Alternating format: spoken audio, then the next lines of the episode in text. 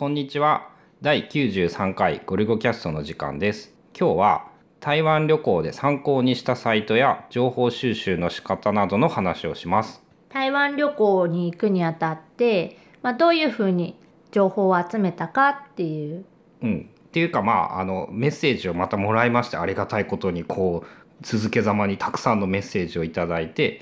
こういう質問をいただきました。ゴリゴさん、はるなさん、こんにちは。いつもゴリゴキャスコキャスト楽しく聞いています。特に台湾旅行記を聞いて、私も台南中心に旅行をしたくなりました。台湾の情報収集の仕方とか、参考にした本やブログがあったら教えてください。あと、台湾旅行全般についてのアドバイスもよかったらお願いします。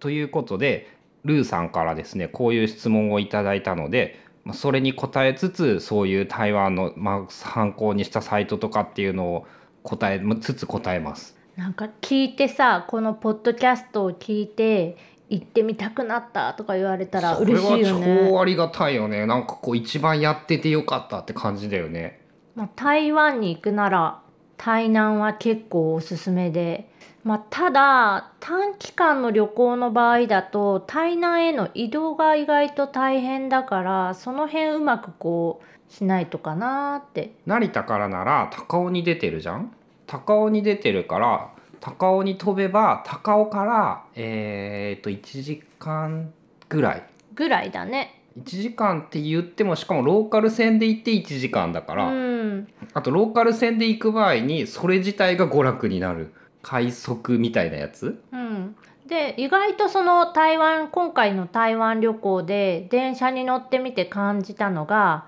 まあ、ある程度調べておけばそんなに難しいことはない。一番というか、いろんな反省を踏まえて窓口に行って、あの文字でここまで行きたいっていうのを見せれば、あとは英語で大丈夫だからね。うん、あの券売機とかでこういちって買っちゃうと調子に乗ったらダメで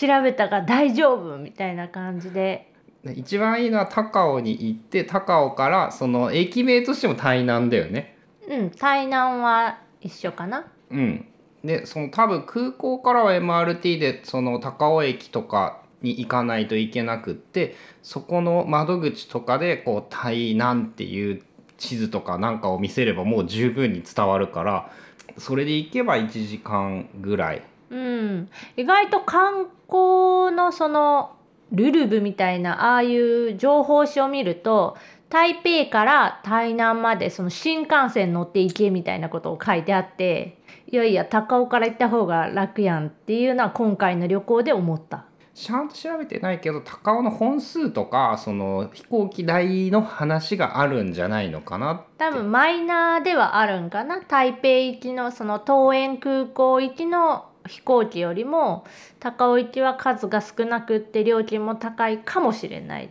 うん、まあ、残念ながら名古屋からは飛んでないからね、うん、っていうので、まあ、結局台北その桃園に飛んで台北から南下していたっていうのが今回の旅程。うん、台北からだとなんだかんだそれもあれなんだよね。新幹線に乗るとさ時間もかかるし、日本円にしても ご、ろくせんえんだったっけ片道。もうちょっとかかった気がするな。かな、だから意外と高いんだよね、うん、そういう意味でもまあ高尾が安く行けるんだったらそっちの方がまず行く段階としていいのかもっていう、うん、で参考にした情報っていうのが何見たっけ。うんとね、俺大体春菜が調べたやつを、春菜が図書館で本を借りてきたり Kindle で買ったりした本の中でこういくつか読んで気に入ったものがあったっていう感じで。図書館行くと意外と地域ごとにその本がいろいろ並んでて、すっごいメジャーなあのそういう ル, ルルブばっかりしか出てこないけど、ああいう情報誌ももちろんいっぱい置いてあるんだけど、基本ご当地はそういうのに全然興味がなくて、ザ観光みたいなそういうのはあんまり興味がないから、もっとマイナーな場所を知りたくて、で見てると台湾旅行記みたいな個人で書いたような本が何冊かあって、それを借りて読んだね。俺がまず最初に読んで気に入ったのが台湾自転車気まま旅っていう、そっち系の海外行くよく行ってるライターの人みたいなんだけど、その人が自転車で台湾を一周して、そこでまあいろいろ食べ物を食べ歩く的な、どっちかっていうと写真が多ページの半分が写真のエッセイみたいな感じで、全然ガイドブックでも何でもないんだけど、うん、でもその本をもとにさ、新竹っていう場所に行ってみようってなったのはその本がきっかけだったよね。うん、その本で新竹行ってみて、台北から何軒か回って自転車でだんだん南下して、さらにその電車が通ってない台湾の東側の道も走ってて、まあ、そこら辺はさすがに行けずに、もう単純に読み物として面白くってついでに行きたい場所も見つけたっていう感じなんだけど、うん、で偶然その本を見て新竹に行こうって決めたけど、新竹意外と楽しかったよね。もっと痛かったよね。うん、まあ、結構あそっか新竹周りは都会だったね、いろんなところが、うん、台北とも雰囲気違う、うん、新竹で食べた生春巻きっていうかなんかよくわかんない甘いキャベツ巻き、うん、がすごい美味しかったよね。あれもね後で見たらね、やっぱ台湾のその超有名名物ではないけど台湾で割とポピュラーな食べ物らしく、あじゃあ台湾全土で食べれるってこと？多分探せばある。うーんでその最初に読んだよりも後から思い出して読んで、あこれはやっぱめっちゃいいなって思ったのが Kindle で買った本で台湾グルメさんびゃくごじゅっぴんっていうタイトルのやつで、これはどこのお店がどうとかじゃなくて台湾で食べれる料理がこうこういうのが有名だっていう、その料理名と料理名の読み方とかどの地域でとか相場が書いてあったのが良かった。一般的にこの料理はこのぐらいの値段で売られている、この地方にはいっぱいあるとかで、旅行前にも一応見てはいたけど分からんかったね、うん、帰ってきてから見た方が楽しかった。この本は復習ができた感じだったねああこれこれこれだったんだっていう、さんびゃくごじゅうも事前に頭に入れられるわけがなくって、でその料理にまつわるこうなんていうの一言メッセージじゃないけど、うん、コメントとかうんちくとかが書いてあって、ああこれはそういうことかみたいなのとか、うん、帰ってきてから楽しかったのがその台湾グルメさんびゃくごじゅっぴん。でもざっと見てこういう感じなんだなっていうのと、こういうのが美味しそうだなっていうイメージをつかむには良いし、現地でもまあ見たら参考になるからね、うん、それも。あとえーと、マンゴーかき氷とかパイナップルケーキ情報を集めたのはブログのハウチ台湾っていうブログ。春菜がよく見とったんだな、うん、その調べたらよく出てきて、そう調べたらよく出てきて、まあ、よく見るからそのブログの中で記事をこういろいろ見たりして、でそれをアウトライナーで行きたいところっていう名前でこう地域ごとに台北、台中、台南みたいな感じで分けて住所とか ユーアールエル とかを書いといて、いざ行った時にこう現地で見ながら考えたりとか、そんな感じでやってたね、うん、であとは現地で Google マップが最強かな。現地の Google マップは最強っていうか、俺はほぼそれで行きたいところを見つけた。今いる場所からだいたいその食べ物屋さんっていうのがアイコンで出るやんな、うん、でそれで探したり、食べたいものが例えばラーメン食べたいみたいなのがあったらイメンで調べて出てくるお店やん。イメン調べる、朝ごはん調べる、マントを調べる、かき氷調べるとかでまあ大概いける。で何回も調べると地図にもうすでに店の名前がそのフレーズなしでも入ってたりするから、タップしてその店の見てみるとか、関連ショップお店をいっこ見ると下に同じジャンルのそれなりに近い場所とかが出てくるから、そこから調べてこう行ってみるとか。 Google マップのいいところってこう写真がユーザーが投稿した写真がたくさん見れるから、お店の雰囲気とかあとメニューとかいろいろ見れて、それをもとにこうどこのお店に行こうっていうのも決めれるし、実際お店に行った後もこの料理くれとかって Google マップで出てる写真を見せて、お店の人があーあーみたいな、分かったマットレみたいなとか、何を買おうかっていうのあらかじめメニューを見て、メニューを Google の Google 翻訳のカメラでそう Google 翻訳のカメラっていうのも現地で役に立つやつなんだよね。 Google 翻訳アプリ、うん、そのカメラでスクリーンショットとかでもいいし現場でカメラを起動して撮ってもいいんだけど、文字を撮影するとそれを翻訳してくれたりとかできたりして、すごいいいんやけど、ただちょっとそのカメラで認識のちょっとダメなところは縦書きに対応してないしてなかったっけ、中国、うん、縦書きの文字だと全部横に横に読んでいこうとしちゃうから、メニューとかって大体こうたくさん並んでるやん、文字が。で縦に縦に並んでるんだけど、横のそのメニュー名とくっつけてこう無理やり翻訳をしようとするから、ちょっと難しいけど、もし入力ができるならその単語をその Google カメラでほ読み取って文字をコピーして Google 検索っていう技も使ったよ。うん、そうするとその Google 翻訳よりも高い精度であのちゃんと意味が伝わるものが出てきたり、画像検索にすると料理の写真が出てきたりもした。うん、Google マップとか Google の翻訳とか、まあ通常の Google 検索とかは非常に現地で大活躍っていう。うん、Google のやつを使いまくっていたのと。あとなんかねあった気がするんだよね。マップ、あ Google マップはあと日本語の口コミとかもなんか恐ろしいほど多い。うん、台南に行ってなんでこんなに日本人がレビュー書いてるんだろうって思えるぐらい、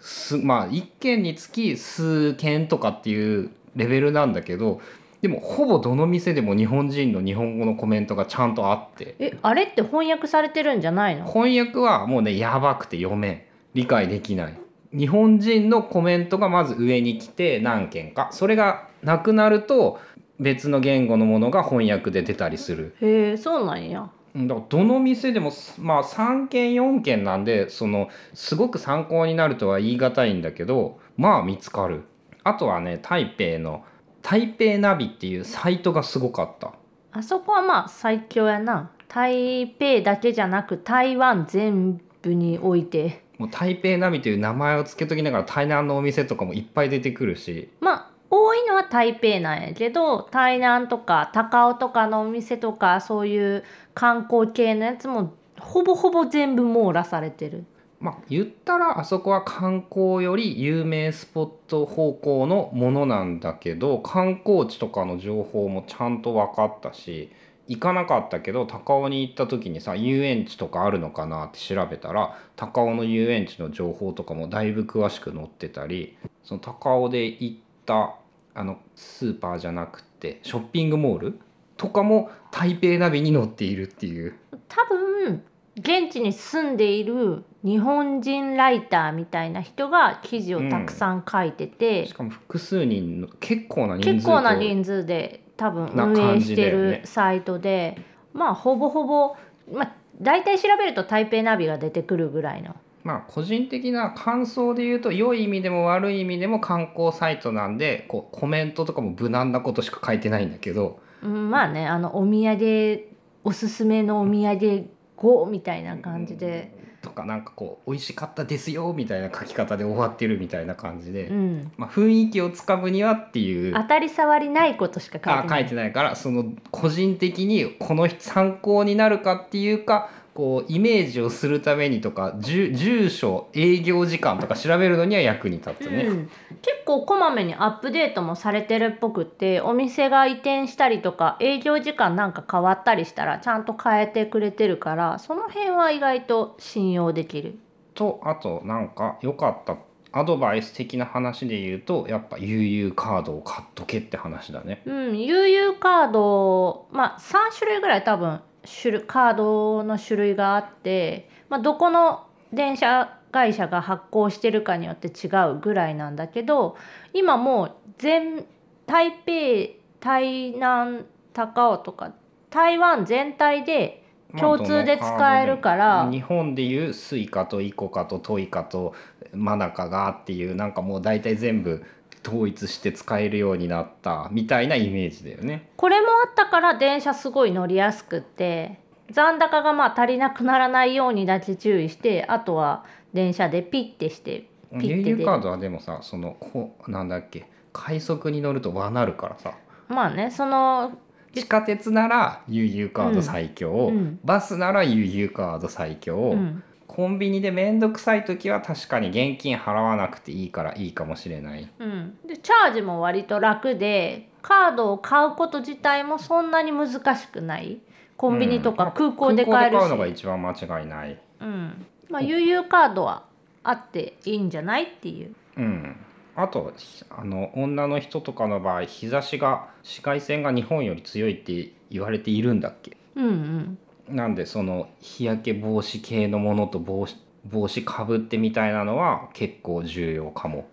そ, それで言うとね、事前に調べてるとなんか日がさあんまり差してる人いないから怪しまれるから帽子とサングラスととかにしとけみたいなことをよく出てきたんやけど、実際見てみると現地の人結構日がさ差してて、でお店とかでもその雨用と晴れその用と両方兼用できる折りたたみ傘みたいなのを結構売ってたから普通に日傘でいいと思う。まあ、あただあの大きいやつ畳めないやつとかだ と, と、ね、飛行機に、うんね、落ち込めないからっていう意味ではあんまりおすすめはできないけど、あのちっちゃく畳める折りたたみ傘的なので両方いけるひあの紫外線カットのやつだったら全然いいと思う。ちなみに俺はその日差しとかやばいからっていうのでちょっとビビってラッシュガードを買ったんだけど邪魔だった。いらなかったね。暑かった、うん、やっぱ圧倒的。あ、着てるだけでめっちゃ暑いし汗ベタベタだし、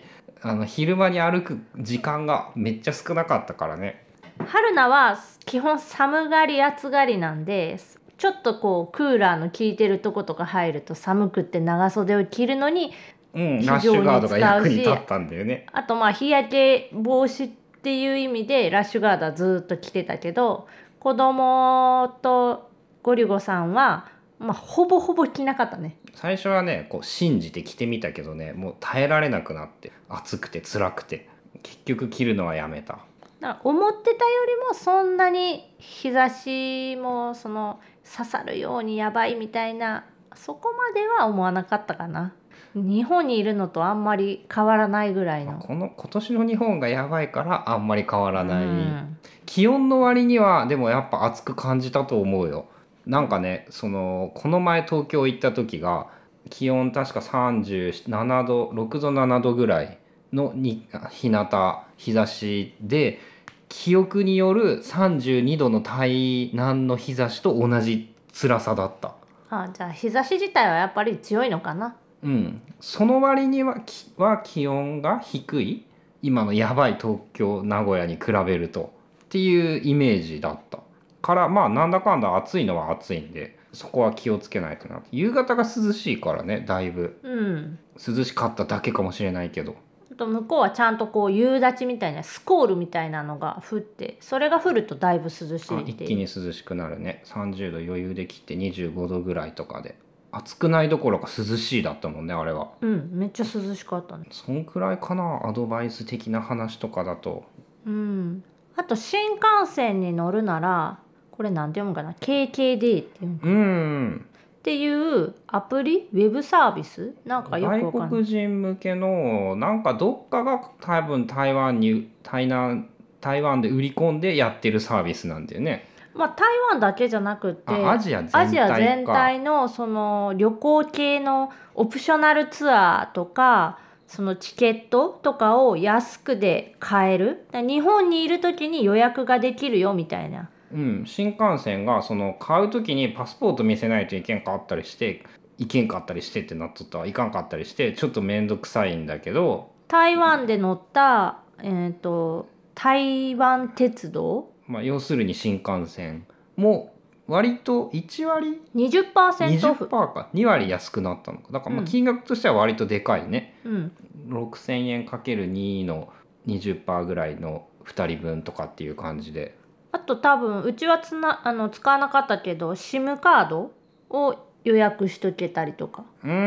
ん、あれは確か金額を調べたら全然安くねえからもういいよ空港でってなったよな、うん、そういうのが安く買えるそのアプリ iPhone アプリもあって、でこれで新幹線のチケットを買ってたんですが、にじゅっパーセント 安いのはいいんだけど、これ実はちょっと罠で、あの新幹線の駅と通常の台湾鉄道の駅が結構離れていて、電車でだいたいにじゅっぷんぐらい。まあ、駅っていうか台北以外は新幹線の駅が遠いんだよね。新大阪と大阪とか そ, のそういう雰囲気、うん、で距離がもっと遠い。それを向こうに行くまで全然気づいてなくて、同じ駅名だから新築の駅だから近いだろう、台南の駅だからその同じだろうってなんかこう思い込んどったね。そうで、宿自体は新幹線の駅の近くじゃなくて普通の台湾鉄道の駅の近くでか、あのー、予約してたもんだから、